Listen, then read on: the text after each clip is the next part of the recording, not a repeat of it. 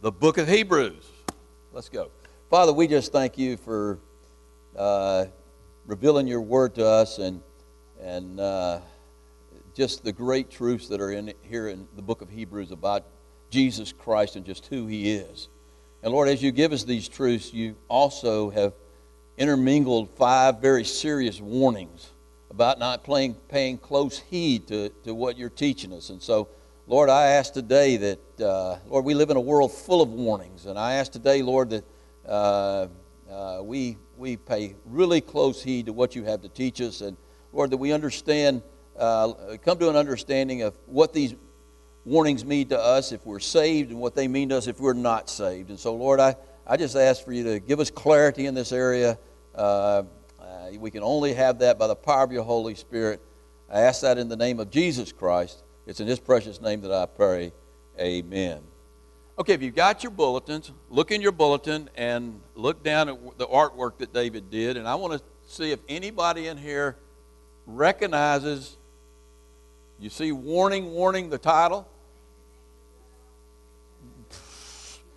I was going to say you tell your age if you if you Rhonda right away came up with it. She, I never I, I I didn't know who this was. David put it on here. I'd never seen this in my life. I'm way too young for for uh, B9. Yeah, isn't that his name? B9. This is the robot in uh, uh, Lost in Space, and he didn't say much, but he could say warning, warning, danger, danger I mean, any kind of trouble they got into, he would he would uh, he would spout it out. I mean, he had one little blinking red light. I mean, it was really cheesy back then, but but uh, he made his point, and he makes a point for us. I mean, we live in a world uh, where we're constantly warned of danger. You know, one of the great things that I look forward to in heaven. You know, there'll be no warning signs in heaven. There'll be no speed limit signs in heaven. I can ride my Harley as fast as I want to because I can't die. You know, they can't kill me. So, no, actually, I don't think Harley's going to be there, but, but uh, there won't be any warning signs. But we need warning signs. We need warning lights. I mean, uh, last year, Nathan, when he was heading, I can pick on Nathan, he's not here today, but last year when he was heading to the Texas Winter League, I decided to ride with him as far as Houston, and then he was going on to San Antonio, and then I was going to ride back with Brenda. And we got about to Beaumont, Texas, and I looked up on the dashboard, and the engine light was on and it was flashing. And I said, Nathan, we got to pull over. I said, the engine light is flashing. He said, Don't worry about that, Dad. It's been doing that for a couple of months. I said, Nathan, that light's been flashing for a couple of months, and you're just now, I'm just now seeing it, and you're just now telling me? We should have we shouldn't even taken this car. So we pulled over, and I checked all the fluids and everything, and it seemed that everything was working.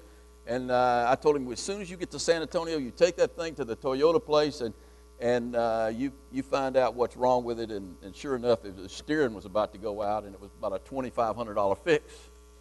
Well, he got a contract in Texas, and he went to, I'll make the story short, he went to Texas, and then he went to, got traded to Arizona, and then he went up to northern New Mexico, and he took his Jeep. And we went out to see him, and ride, he, had a, he has an older Jeep, and so we wanted to ride back with him, make sure he was safe. And and when we got to Alamogordo, New Mexico, I took the, I was on the motorcycle, but I wanted to go to Walmart. So I took the cheap Jeep to Walmart's, and I noticed the engine light was on. And I pulled over and I checked the oil, and there was no oil showing on the dipstick. And so I pulled into Walmart. I checked, he was three quarts, three and a half quarts short of oil. I think I think I'd hold about a little over four quarts. He, was, he had almost burnt that engine up. And so when I got back to the hotel, I said, Nathan, man, did you not see that warning light? He said, Yeah, I saw it, but it wasn't blinking. I said, You realize just you were a few hundred miles away from burning up the engine on your Jeep? And I said, I said, man, you've got to pay attention to warning lights. Well, the Bible has lots of warning lights too that God wants us to pay attention to. In the book of Hebrews, now let me, let me back up a minute. I mean, think about some of the, the, the warnings that we find in the Bible. I mean, there are all sorts of warnings there that cry out danger, danger, warning, warning. I mean, we're warned about the about sin and death, aren't we? The wages of sin is what? It's death. We're in Romans 6:33. Uh, in Ezekiel 18:20, we're told that the soul that sinneth shall die. Uh, we're warned about being prepared for the second coming of Jesus Christ. Over in 2 Peter chapter 3:10, it says, "The day of the Lord will come as a thief in the night." Uh, there's there's warnings about hell, about everlasting punishment. Uh, in Second Thessalonians uh, chapter 1, it says that those who, who, deny, who reject the gospel will be punished with everlasting destruction. The Bible warns us about false teachers and false prophets. Uh, uh, Paul says in Philippians 3 2, beware of the dogs, beware of the evil workers. Uh, we're warned against hypocrisy and pride. We're told in Proverbs that pride goeth before destruction, a haughty spirit before a fall. Uh, we're warned against the dangers of Satan. We're told that Satan is a roaring lion, seeking those whom he, roaming about, seeking those whom he may devour. So there's all sorts of warnings in the Bible. But I, I, let me tell you, I think the most serious warnings in the Bible, the ones that scare me the most, are found in the book of Hebrews. There are, very, there are five very stern warnings given there. And we're going to be looking at one of those today in chapter 2, uh, verses 1 through 4, the first of the warnings. Then in chapter 3, we'll get, then that warning's against drifting. In chapter 3, we'll get a warning against not entering God's rest. Uh, in chapter 5, we'll get a warning against apostasy, falling into apostasy. In chapter 10, we'll get a warning against trampling on the blood of Jesus Christ. And then in chapter 12, uh, we'll get uh, a warning of the hazards of falling short of the grace of Jesus Christ. Now, I have no doubt in my mind that God wanted these warnings in the Bible and at this particular place in the Bible to scare the dickens out of someone. And who was he trying to scare the dickens out of? I mean, some theologians, in fact, a lot of theologians believe that these warnings are placed here for believers. Believers who lose their salvation. It's a warning that, hey, if you're not careful, if you don't take heed to these things, then you're going to lose your salvation. And so it seems like they might say that, but if you put them in their context, they say nothing of the sort. So I don't think that's what uh, these warnings are about. I think that's, that, that's not who the Lord is speaking to there he's speaking, he's trying to scare those who say they're Christians, but who are really not Christians. He's right. Who was he writing to? If you remember when we did our introduction on the book, he was writing to Jewish Christians. Jewish Christians who, who called themselves Christians, at least we'll say that. And they were drifting back into legalism. They were drifting back into the sacrificial system and, and they had failed to rest in Christ. They really never had trusted Him. And so they had fallen from grace, and, they, and in doing so, they were trampling on the blood of Jesus Christ. And, and as Paul says in Galatians, if, if you add works to grace, then, then it, from your standpoint, Christ has died in vain. And so, so he's going to warn these so called Christians. They hadn't lost their salvation, they never had salvation. Now,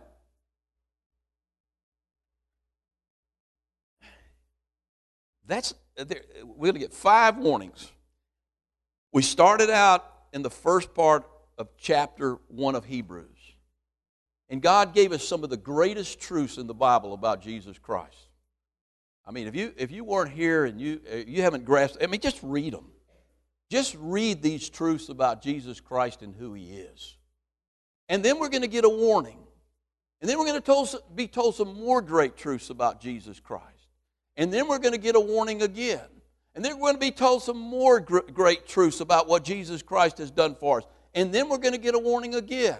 And then we're going to be told about some more great truths about what Jesus has done for us. And then we're going to get a warning again, and so on and so on. And so, what's the author trying to do? He's trying to make sure that we understand what Christ has done for us and that we rely totally on the work of Christ and not on our own works. Paul gives a similar warning one that kind of sums up all these warnings over in Philippians chapter 2. Turn there with me for a minute. Go back a few books to the book of Philippians and go, go to chapter 2 and look at verse 13, uh, verse 12. Go to chapter 2 and look at verse 12. The last part of verse 12. Listen, listen to that last phrase in the last part of verse 12. He says, Work out your own salvation with fear and trembling. That's a pretty scary warning right there, isn't it? He's writing to the church at Philippi, and he says to them, so called believers, believers, work out your own salvation with fear and trembling. Now, what is he saying there? Is he saying that make sure that you're keeping the law and you're doing good, and so that you so that uh, you're sure you're saved? If that's what he's saying there, at, no, he's not saying that at all, because you, you know from the context Look at what he adds to that in the next verse. And, and I, would, I would have had that in verse 12 if I was dividing this up.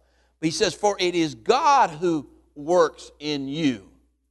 In other words, work out your salvation with fear and trembling to make sure that you understand that you can't save yourself. For it is God who works in you both to will and to do for his good pleasure. It's God who saves you.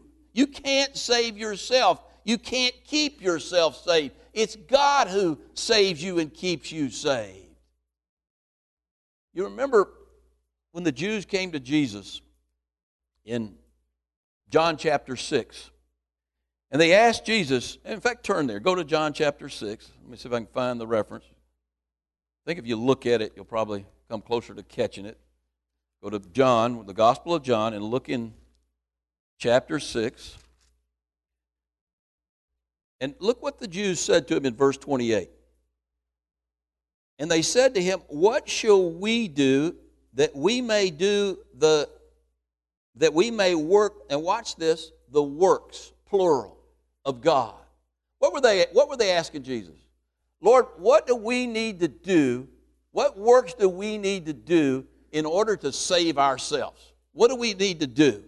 And Jesus answered and said to them, This is the work this is the work of God. Your salvation is the work of God, it's not your own work. This is the work of God that you believe on Him who sent me. That you believe in, in Him who sent me, you believe in Jesus Christ.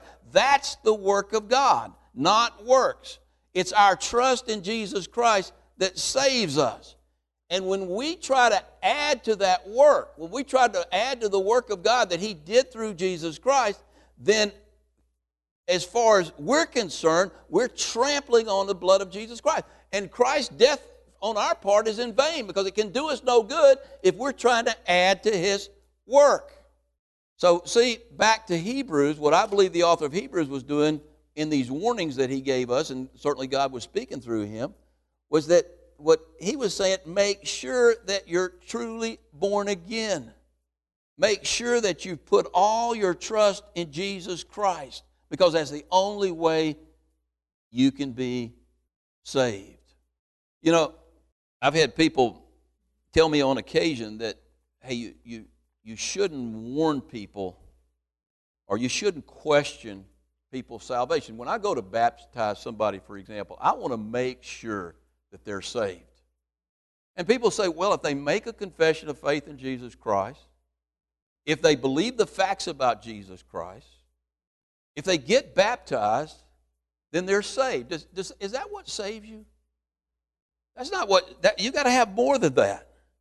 I mean, if, they, if I, I led them through the sinner's prayer, and so they, so they need to be saved. And I believe Jesus existed. I believe he died on a cross, and so, you know, they're saved.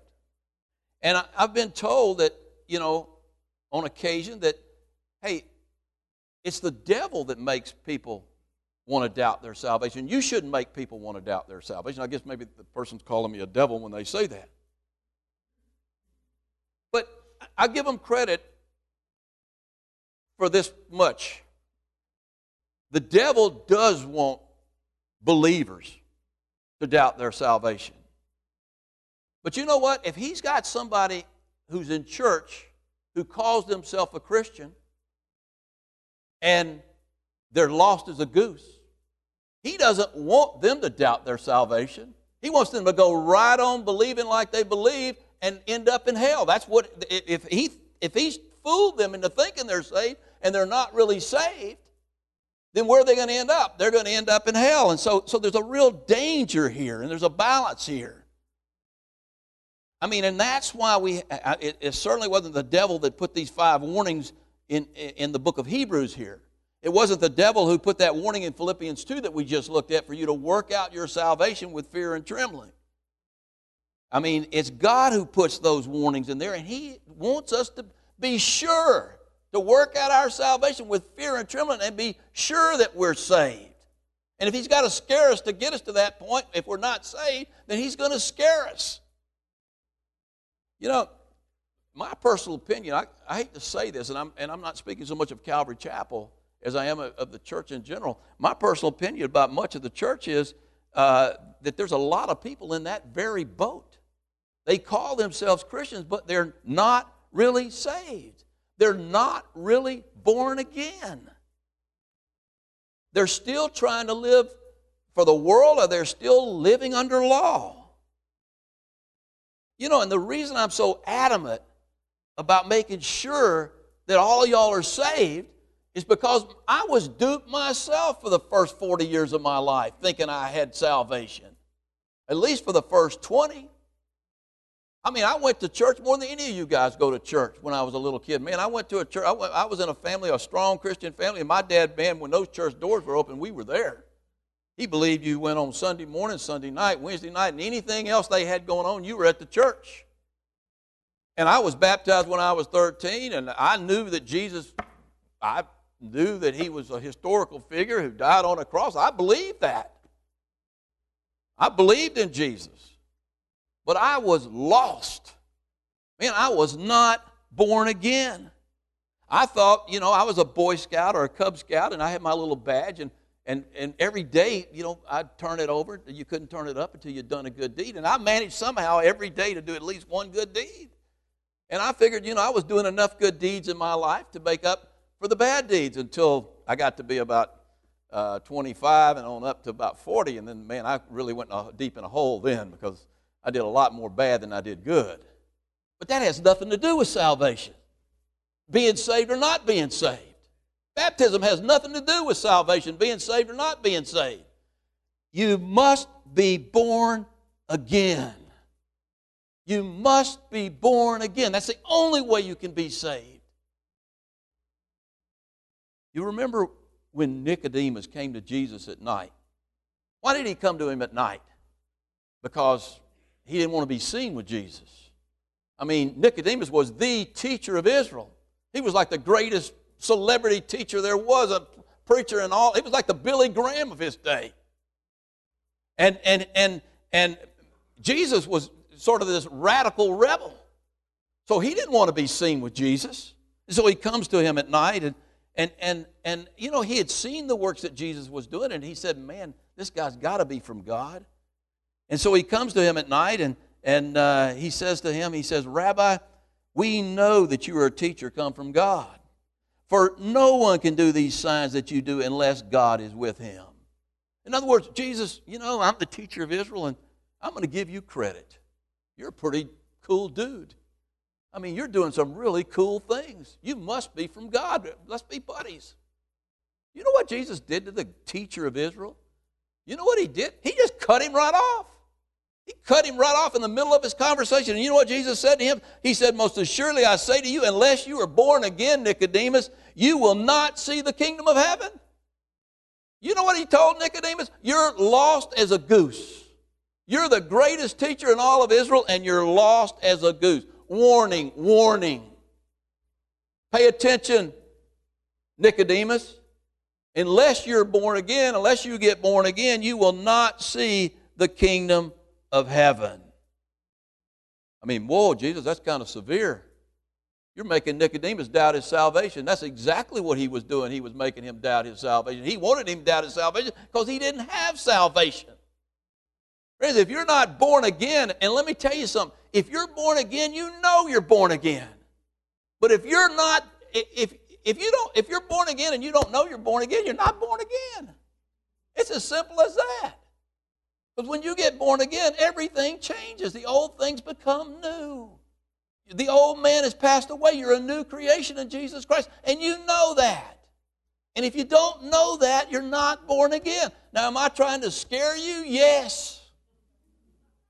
If you're not born again, you better believe I'm trying to scare you because the devil has you duped.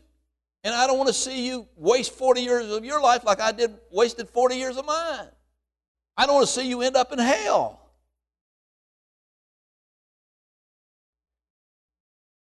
You must be born again. We can't add anything to the work of Jesus Christ. And if we try to add works righteousness or the sacrificial system or feast or keeping the Sabbath or any of that kind of stuff to what Jesus Christ has done for us, we nullify the work of Jesus Christ in our life. We're not born again.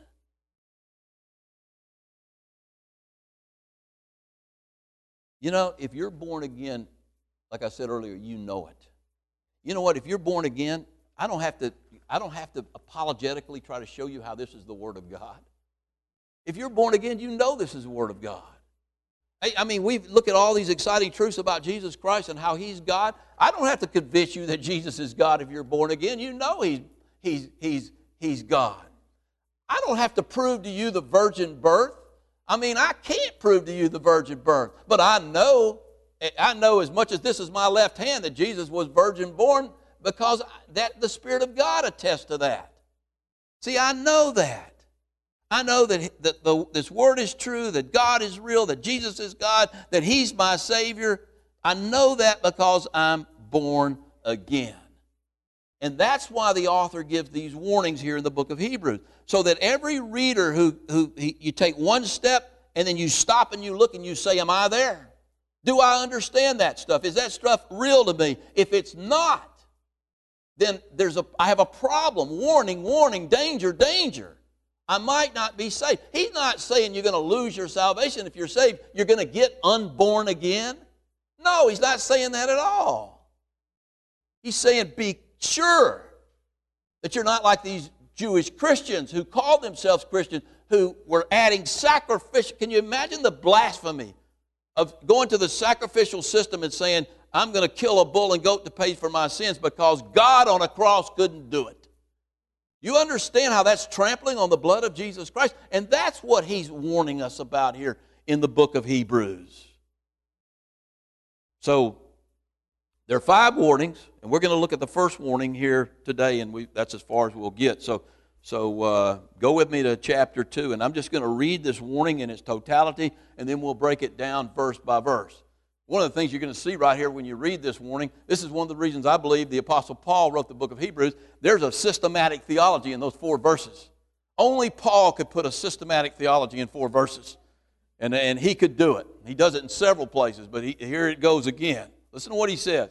He says, Therefore, we must give more earnest heed to the things which we have heard lest we drift away. Now, that almost sounds like, oh, you can drift away and lose your salvation. We'll talk about that in a minute.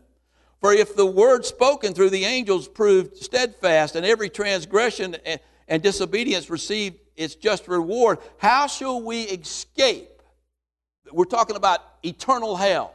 How shall we escape hell if we neglect so great a salvation, which at the first began to be spoken of by the Lord and is and was confirmed to us by those who heard him, God also bearing witness both with signs and wonders, with various miracles and gifts of the Holy Spirit according to his own will. Whew.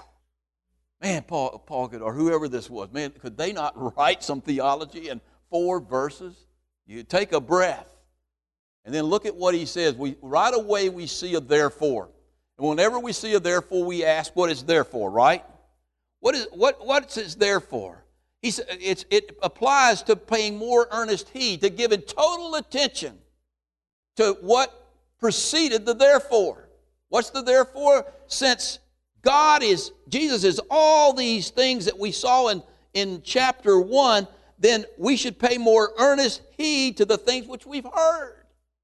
In other words, if He really is all of these things, then you better believe we'd better pay close heed to all of, all of what we've heard. What did he tell us about Jesus in chapter number one? He told us in verse number one that he's greater than the prophets. He told us in verse number two that he's heir of all things. He owns all things. He told us in verse number two that he made the worlds, the eons, the ages, everything in them. In verse number three, he told us that he's the radiance of his glory, the brightness of his glory. He's the express image of the Father's person. He's God Almighty. He also told us in, in, I mean, that was in verse 3. In verse number 4, he says he's more, he's greater than the angels, greater than Michael, greater than Gabriel, greater than Satan. He's, the, he, he's, he's, he's not a created angel because we see in verse number 5, God begot him. You know what? That's the word, word genes. He's the only begotten son. He's the only, his genes are only the genes of God. And he's the only one with the genes of God. In verse number six, he, the angels worship him. In verse number seven, he made the angels. In verse number eight, his throne is forever and ever. In verse number 12, he's the same yesterday, today, and tomorrow, and his years will not fail. He's immortal God. Now, if he's all of those things, and he's the one who paid for my sins, he's the one who died on that cross for my salvation, don't you think I ought to pay close heed to that? Don't you think He ought to be Lord of our lives? Don't you think He ought to be the most important thing in our lives? Don't you think it's blasphemy to add anything to the work that He did on that cross for, to, for our righteousness? That's what He's saying right there. Therefore, we must give more earnest heed to the things which we have heard. These things the author spoke in chapter 1, lest we drift away. In other words, look who died for you. I mean, he deserves all our attention, he deserves all our worship. Lest we drift away. Now, if you read that in the English, it almost sounds like you can drift away from your salvation. But that's really a poor translation. Uh, the King James, if you have the King James, I think the translation there is better. Don't let these things slip away, lest they slip away out of your grasp. You remember when Jesus gave the parable about the sower and the seed in chapter 13 of Matthew? You remember what he said? The, the sower throws the seed and he throws it down on shallow ground. And, and who comes along and snatches away that seed? The devil does. And the reason he's able to snatch it away is because you're not holding on to it. And if you're not born again, if you're born again, I guarantee you you're holding on to it because it's in you. But if you've heard these things and you're letting them slip away because you're not, they're not, you're not paying heed to them, they're not important to you, then you, you won't lose your salvation, you'll never get saved. I mean, it's God who died for us. And we need to pay attention to that.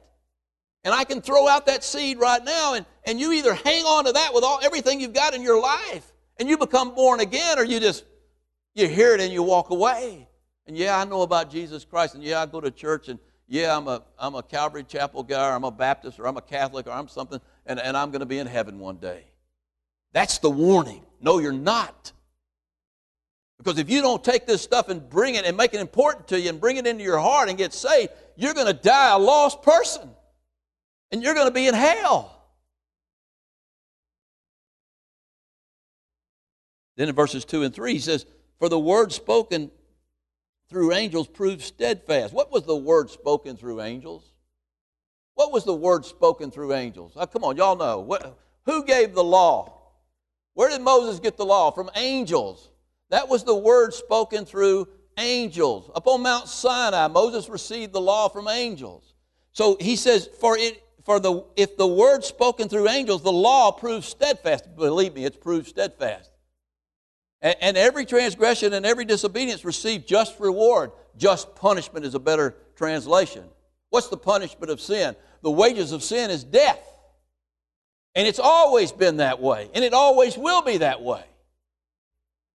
How shall we escape eternal death, hell, if we neglect so great a salvation, God on a cross, which in the first began to be spoken of by the Lord and was confirmed to us by those who heard him? Let's break that down a little bit. I mean, again, the word spoken through the angels is the law. Did, has it proved steadfast? You better believe it's proved steadfast.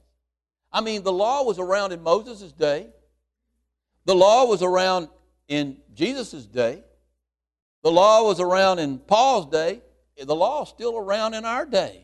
What did Jesus say about the law? He says, Not one yod, that's a little mark, a Hebrew mark, not one tittle, another little Hebrew mark, will pass away from this law until heaven and earth pass away. In other words, the law is going to be around. What's the law do? It condemns. It, friends, if you are not born again, you are living under law. You are condemned to hell. You are at enmity with God. You're an enemy of God. That's not a good position to be in. And so, for if the word spoken through angels proves steadfast, which is did, and every transgression and disobedience received just reward. What's the just reward? Eternal death. The wages of sin is death. If you're under law, every sin you commit is punishable by death. Well, I keep most of the law. What's James have to say about that? In James chapter 2, if you keep the whole law and yet violate one of its, one of its principles, you've violated the whole law, the entire law. So you're guilty. You're under a death sentence. And so, how can we escape if we don't grasp, grab a hold of it, everything we've got of this great salvation that God Himself died for us on a cross? How can we escape? That's, that's the only way you can be saved. So, how can you escape? And then he calls this, he's again, he hadn't taken a breath here, but he calls this this gospel which first began to be spoken of by the Lord and was confirmed to us by those who heard it. When did the Lord first speak the gospel? Here's a little trick theological question for you. When did he first speak the gospel? John 3:16, maybe. For God so loved the world, whosoever believeth in him should not perish but have everlasting life. That's the gospel. Was that the first time he spoke it? Well, over in 1 Peter chapter 1, we're told that all the truths about the gospel were given to the prophets by the Spirit of Jesus Christ. I mean, so in Jeremiah chapter 31, when we're given, when we're told about this new covenant, I will make a new covenant with Israel. Thus saith the Lord. I will write my laws on their hearts and on their mind, and their lawless deeds I will remember no more. That's the new covenant. Who was speaking that to Jeremiah? Jesus was speaking that to Jeremiah. I mean, Jesus, the gospel was a plan laid before the foundation of the world. Look, look at Hebrews chapter, look at Hebrews chapter 4. Let me see if I can find this. I'm probably going to get myself in trouble here.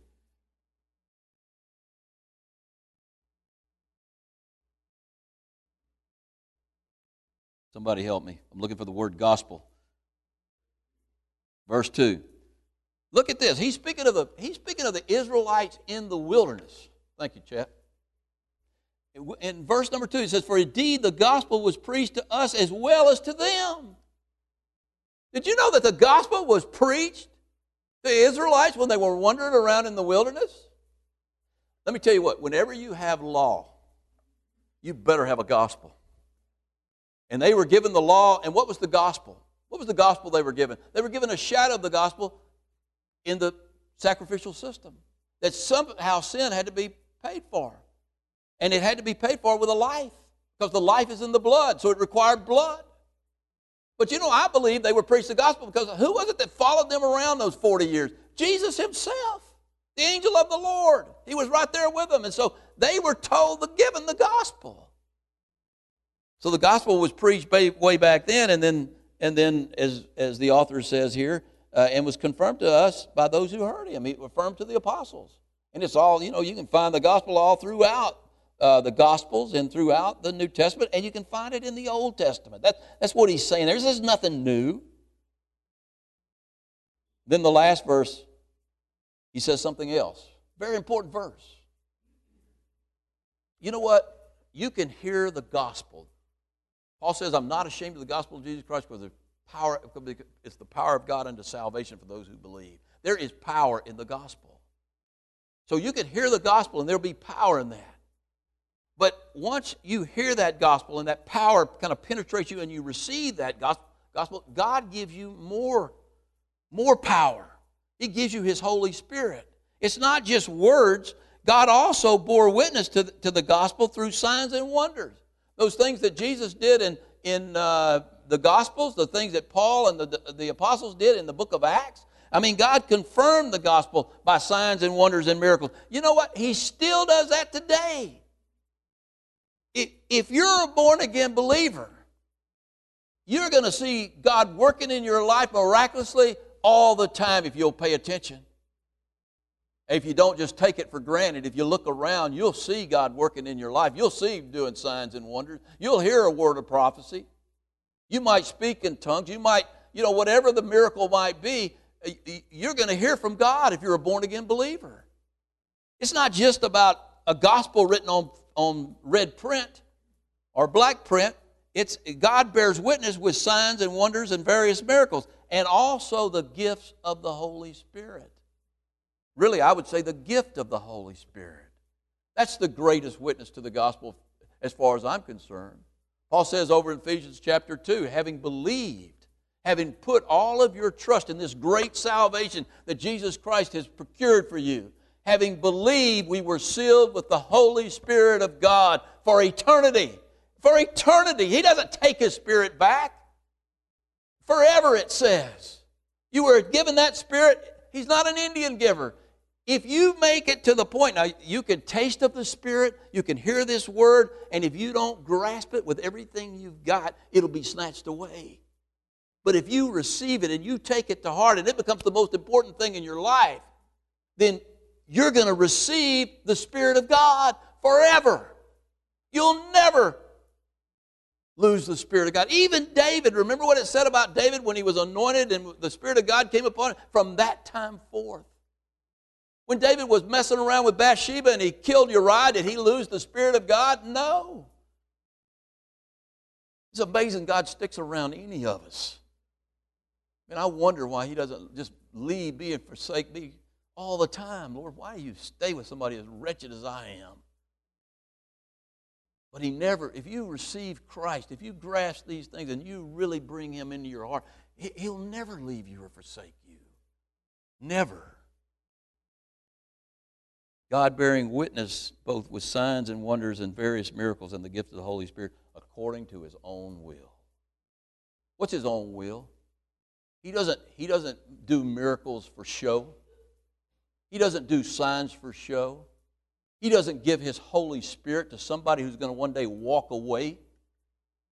He does it according to his own will, according to his own, those who are his own. If you're His own, He loves you so much that He gives you His life. He gave you His life on a cross, and He gives you His life in your spirit. Can it get any better than that? You see why there's such a dire warning here? I mean, if you're missing that, you're missing the whole thing. There's no in between. If you know about Christ and don't know Christ, you're missing the whole thing.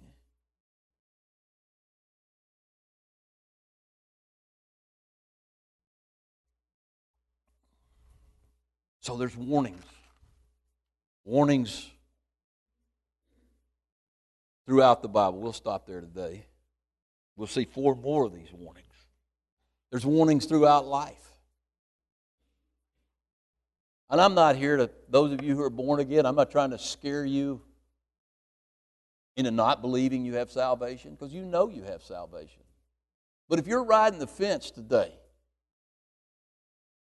if you if you don't if you're playing around with these truths, you're neglecting such a great salvation. God on a cross dying for you. Warning, warning. There will come a time when it's too late.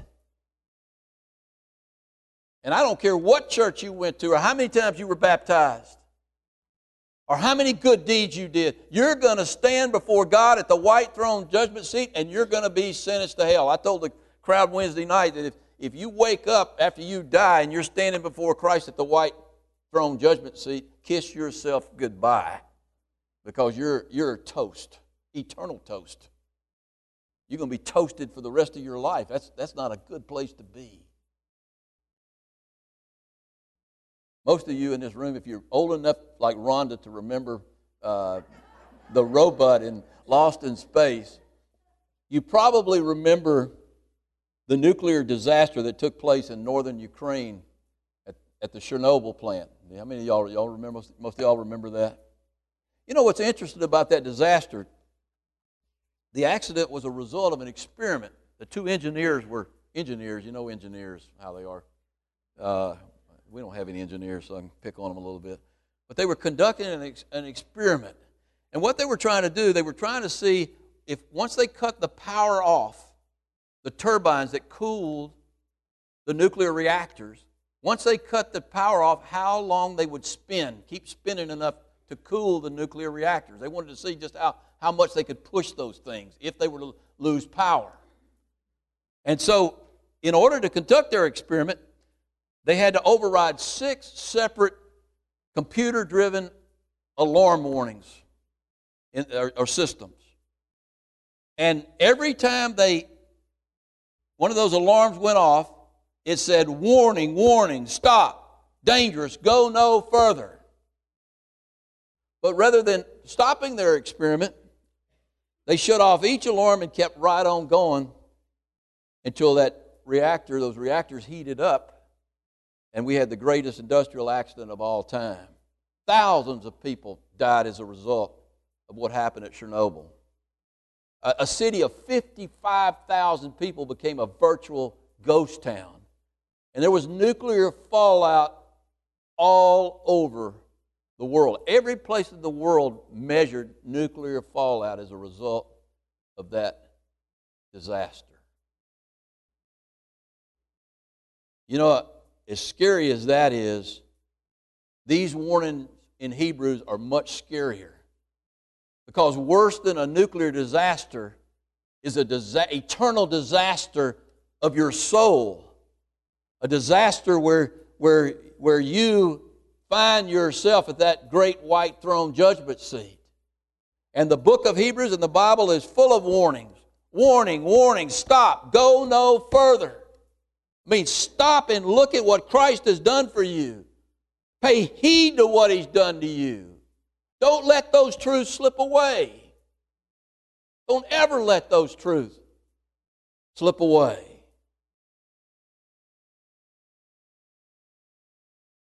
Man, if you neglect so great a salvation as God hanging on a cross,